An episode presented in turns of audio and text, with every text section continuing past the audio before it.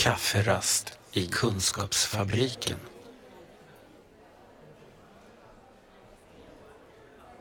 Susanne Rolfner Suvanto har jobbat med en mängd olika projekt och uppdrag på psykisk hälsoområdet. Bland annat i satsningen Bättre vård, mindre tvång och i kampanjen Hjärnkoll. Sommaren 2015 fick hon i uppdrag av regeringen att ta fram ett förslag till en nationell kvalitetsplan för äldreomsorgen. Nu presenterar hon och hennes utredningsstab betänkandet Läs mig! En nationell kvalitetsplan för vård och omsorg om äldre personer. Och läs mig, vad kommer det ifrån? Alltså den har ju en dubbel betydelse. Dels tyckte vi att det var lite kul det här med att en SOU som det blir då, en sån statlig utredning som jag hade lovat skulle vara 350 sidor men nu blir 1000 sidor, är jag rädd för. Men det var nödvändigt, det var så mycket att säga. Men det ursprunget som, liksom det första delen som kändes att det måste vara den här titeln kom ifrån att jag var på ett äldreboende ute på Lidingö. Och jag hade möjligheten att få träffa 2 äldre kvinnor som hade fått en demenssjukdom. Och i de här samtalen så var det naturligt för mig att fråga vad tycker du är viktigt hos personalen och när du möter dem och hur har du det och när du är på ett äldreboende och så. Och det man upprepade vid så många tillfällen det var att personalen skulle vara duktig. Och då ställde jag och min kollega frågan och sa, men hur är man då när man är duktig? Och då säger en av kvinnorna, det kommer liksom bara sådär automatiskt från hjärtat. Det är när man kan läsa mig. Och jag tror de flesta av oss förstår precis vad det innebär. När du utan ord kan förmedla till någon annan att det är så här du funkar, det är så här du är. Så därför heter betänkandet Läs mig. Det är jättebra. Det passar ju väldigt bra till allt det där vi jobbar med på NSPO med brukarinflytande och att vara involverad och kontinuitet och tillgänglighet och massa sånt där. Att vara medskapare. Ja. Mm. Att man är i den här situationen. Jag brukar ibland tänka så här just när vi pratar om vård och omsorg med äldre personer och det här tycker jag är överförbart var som helst. Att vi är en trio när vi jobbar. Anhörig, den det handlar om och vårdpersonalen. Att se att det är ett liv som pågår och jag tänker att utifrån mitt perspektiv när jag var i vårdpersonal så blir jag ju plötsligt en person som kastas in i ett pågående liv. Jag blir plötsligt den där tredje parten som ramlar in där i det som har funnits länge eller så. Och när jag har varit anhörig så har jag tänkt att plötsligt får jag en betraktare av mitt liv. Och hur det är så viktigt att vi förstår det och vi ser det och förstår att just att det är ett pågående liv och allt kan jag inte se, allt kan jag inte förstå, processer förändras. Men det gäller på något vis när man, oavsett vilken av rollerna man har, men när det kommer in en sån där tredje part då kanske, att man försöker börja hitta något sätt att dansa ihop. Ja. Och där finns det ju läs mig. Mm. Alltså känn hur jag dansar. Det kan man väl ana att mycket frustration hos patienter och anhöriga känns som att det inte är riktigt så att man tas med i någon dans. Nej. Utan att det är mer att man ställer upp pelare och som man kan krocka med. Ja, och framförallt kanske det att man inte förstår att det finns en lång historia och en process som pågår. Och där jag som betraktare kan tycka att en del verkar jättekonstiga. Men det är för att jag inte har varit med. Och omvänt att få en betraktare. Det är lite som när jag var elev på Södersjukhuset och tänkte jag nu ska jag göra bra ifrån mig. Du vet, för det var lite läskig avdelning och de var lite stränga där. Och då första kvällen när jag skulle hjälpa till med kaffevagnen så tog jag det med en sån svung så den välte i korridorhörnan. Jag tänkte nu är det kört, jag kommer aldrig att bli undersköterska, vilket var den praktiken jag gjorde. Det vill säga man gör tokiga saker när någon ser på en och när man vill prestera någonting. Om jag tar med mig någonting nu från den här utredningen, jag har haft så mycket fokus bara på äldrefrågor.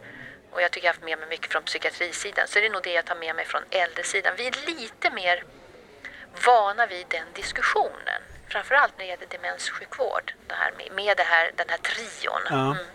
Ja. Och att det är en del av kvaliteten i omsorgen är att hitta den där läsandet och dansandet, så att säga. Ja. Kafferast i kunskapsfabriken. Vad är det ni levererar nu? i det här betänkandet? Förutom 1000 sidor. Vad står det på dem? Eller vad är hörnstenarna i det ni har tittat på? Man kan säga så här, först är det väldigt mycket formalia, vilket man får tänka på. Och för den som tycker det ska vara lite roligt så finns det något som heter faktiskt utredarens kapitel. Mm-hmm. Där jag lite ger en ansats och lite berättande om hur jag tänkte innan den här utredningen satt igång och själva utredningsarbetet. Men sen finns det i det här betänkandet, hoppas jag, på de här 1000 sidorna, ett litet pulserande hjärta. Att det är människor vi pratar om, att det är personer och att de här förslagen, allt som handlar om hur vi kan stärka kompetensen hos undersköterskor till hur vi kan ge stimulansbidrag för välfärdsteknik och innovationer, hur vi kan stödja social aktivering, ja, du vet, massor sådana saker, hur man kan se till att enhetschefer har en rimlig arbetsbelastning. Så allt det här vi gör alltså spelar ju ingen roll, det borde inte ens göras om det inte fanns någon som behövde dem. Alltså det är den äldre personen och jag har försökt att skapa en helhet, att vi visar på att det här är långsiktigt, det säger alla, men långsiktighet börjar nu. Vi pratar om 4 mandatperioder, så säger vi, bara rakt upp och ner. Att man kan inte plocka ut delar, vi säger också att det här är inget smörgåsbord. Som du kan ta lite köttbullar och lite sill, det här är en hel meny, annars hänger det liksom inte ihop och det tror jag som vi vill förmedla, men också att det ta med den äldre personen och inte heller rädas för att ta med de äldre personer som har väldigt stora omfattande vård- och omsorgsbehov och till och med en demenssjukdom. Och då menar du i betydelsen ta med? Ta med egentligen att vara medskapare. Vi pratar ju om SIPar, samordnad individuell plan, även på äldresidan. Ja just det, där är det väl vanligare än på psykisk ohälsoområdet? Nej, det är eller ju inte det. Det är tvärtom. Det trodde jag. Jaha. Nej då, och där har Sveriges kommuner och landsting varit snabbast, först och bäst när det gäller psykiatrisidan. Okay. Men man har ju uppmärksammat det på SKLs äldresida också. Men nej, och här kunde jag se att alltså vi möter ju fantastisk personal som vill så gott och gör så himla bra. Men där man inte är lika van faktiskt som på psykiatrisidan att också låta den enskilda personen eller anhöriga vara initiativtagaren till en SIP. Utan vi pratar väldigt mycket om personcentrerad vård, men än så länge har den blivit mer av att ja, jag har dig i fokus, jag har dig i centrum, men du är inte i rummet. Nej, just det. Men jag sitter ju här och tänker på dig hela tiden. Och det gör man, och man är väldigt ömsint och omsorgsfull, men man är inte riktigt van vid det. Och jag tänker att det är inte så ologiskt med tanke på att man kanske möter en äldre person som inte längre har det språk som jag förstår, som kognitivt har svårigheter, som inte kommer att liksom, komma tillbaka. Men jag har nog under åren och det här året kommit att tänka mer och möta det mer och mer tänkt och försökt också tala till mig själv att vem är jag att ha tolkningsföreträde för vad en annan människa upplever? Snarare leta efter vad är det just du, om nu ska jag prata om dans, vad är det just du kan ändå ge mig en signal om?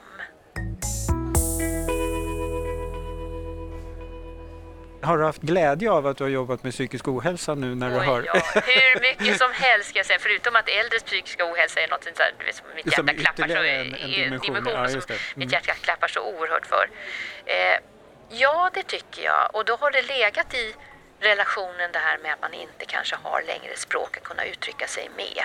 Här har vi ju svårigheten dessutom att vi inte kan göra de här eftersamtalen och fråga vad var det som hände. Utan här är det ju en process som leder till döden.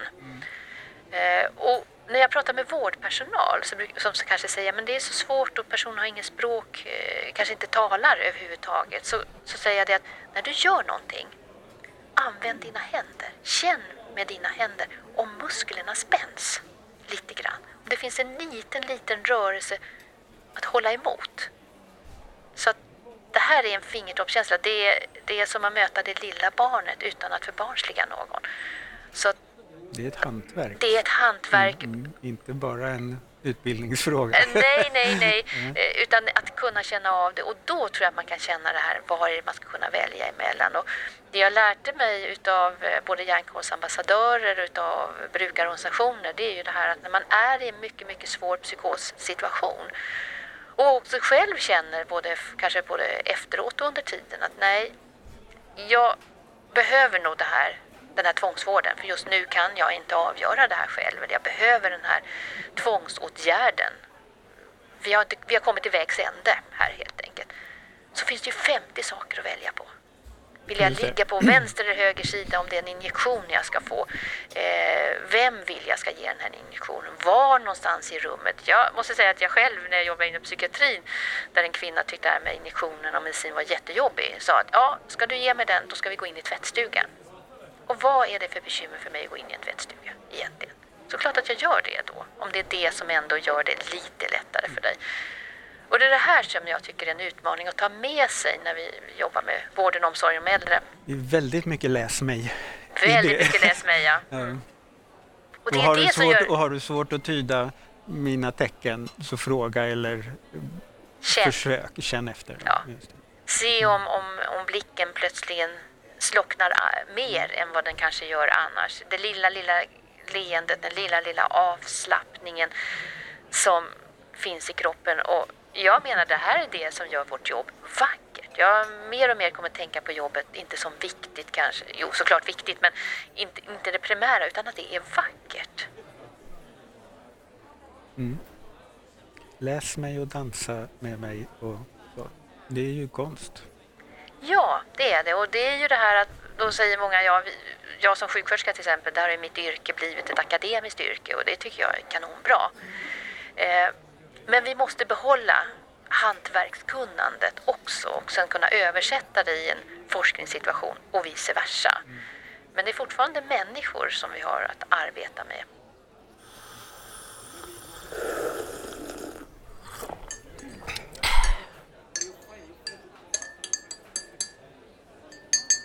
Det andra jag har tagit med mig från psykiatrisidan, det är ju det här med att fråga vad är viktigt för dig? Vad är det egentligen som skulle göra att ditt liv känns lättare och bättre? Vi blir så i vår ömsinthet, för det tycker jag det är mycket när man jobbar i äldreomsorgen. Så finns det en lätt drag av att vara lite maternalistisk. Där. Mamma vet och mamma vill ta hand om dig på bästa sätt. Nu är bara det att jag vill inte alls... Här kommer bullarna. Ja, bullarna. Här kommer morötterna och ärtorna. Ja, det är så. Ja, precis. Råkosten. Ja, precis. Så här ska vi ha liksom en god nutrition. Det ska lukta gott och så, men nutrition ska det vara. Men att fråga en person, alltså, vad är det viktiga för dig här nu? Vad vill du uppnå? Nej, alltså jag vill inte egentligen komma upp ur sängen. Det är helt ointressant för mig. Mm. Okej, jag måste ju göra en bedömning att du inte är deprimerad eller det är någonting som gör ont hos dig. Nej, men alltså, jag vill ligga. Jag har min telefon här bredvid mig. Jag kan se varenda såpopera som går och kika på. Jag har mina tidningar, jag har mina punschpraliner. Okej då. Då ska vi försöka läsa det utan att du får liggsår. Typ. Och kan vi ha en handcykel? Mm. Så här som man ligger i sängen och så liksom har man två pedaler men för händerna och så vevar man med den. Och man kan tycka att det här är helt absurt. Det finns en mängd av sjuksköterskor som hör mig nu och som säger hon är inte klok. Det här är emot all evidens. Mm. Men om du är hemma, då är det ju ingen... syster som hinner ifatt dig och titta vad du gör för någonting. Nej, och då tänker jag också att de ganska rudimentära kvalitetsindikatorer man har försökt jobba med på alla möjliga omsorgsområden. Då prattar du ner till, här har vi en äldreomsorg där man får ta en promenad om dagen. Ja. Och så ja eller nej, och så är det där det stannar. Men ingenting om det är så att, är det trevligt att gå där man går? Ja. Vill man gå? Ja. Mår man bättre av att gå? Precis. Alltså, är det mitt primära mål? Det tar alla mina krafter för hela dagen. För att jag tycker det är viktigare att kunna läsa den här Dostojevskij-romanen. Ja, precis. Hur vet vi vad som är bra? Hur vet vi att det blir bättre?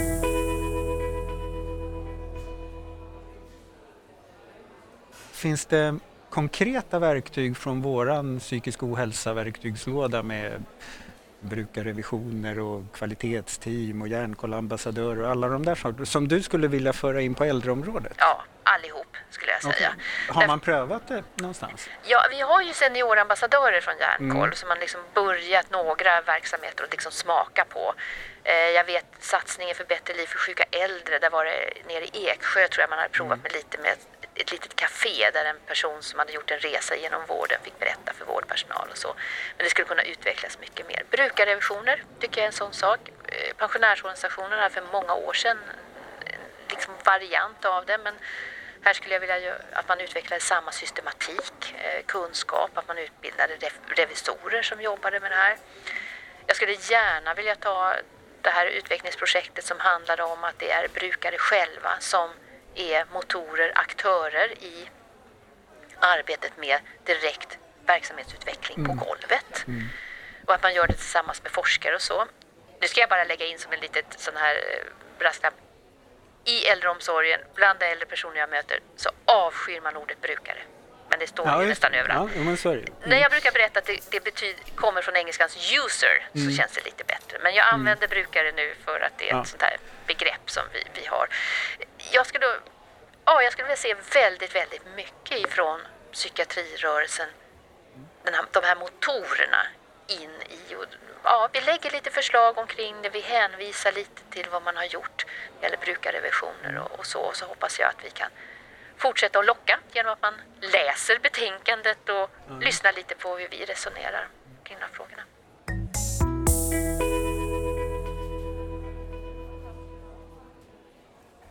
Fyra mandatperioder i 16 år. Ja. Har du någon sån där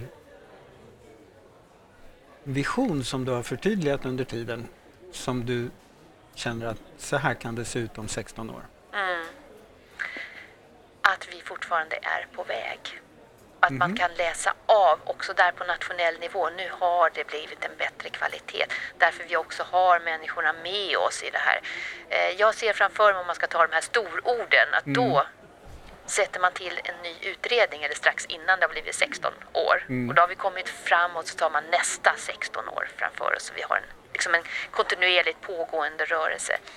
Att kommuner och landsting använder den här strukturen som vi har tagit fram för den nationella handlingsplanen och ser att så här kan vi också jobba och så här kan vi involvera människor som bor i vårt närområde hur vi vill ha det. Jag ser framför mig att det är alldeles normalt att ha brukarrevisioner tillsammans med att tillsynsmyndigheten är inne och gör sina inspektioner. Jag ser fram emot att vi har råd som är kopplade med människor som det berör till när vi tar fram nationella riktlinjer i den här verksamheten på nationell nivå. Att sånt här som handlar om äldrebostäder, digitalisering, en naturlig del och en satsning inom den reguljära bostadspolitiken. Jag ser att vi har en rad av instrument som inte bara är statistik när vi gör uppföljningar på nationell nivå utan att Socialstyrelsen har instrument att också gå ut och göra kvalitativa studier. Och jag tror helt enkelt kort och gott att vi har rivit 65-årsgränsen och vi pratar om att det finns människor som i olika skeden av sitt liv och olika skäl har behov av människor som möter de behoven. Tack. Vad ska man säga? Det där, vi kommer på hemsidan lägga ut länkar till din utredning och så som släpps nu samma dag och allt sånt där. Så att ni som vill gå in och läsa utredarens kapitel ni kommer att hitta en länk på vår hemsida kring det. Ja, och jag kan väl också säga det att apropå psyk så föreslår ju vi ett inrättande av ett nationellt kompetenscentrum när det gäller äldres psykiska hälsa. Vad härligt. Där ska vi lägga näsan i blöt. Bra. Tack Susanne. Tack ska du ha. Vi hörs. Hej. Hej. Den här podden görs av NSPH, Nationell samverkan för psykisk hälsa. Läs mer på vår hemsida www.nsph.se eller följ oss på Facebook. Kafferast i Kunskapsfabriken.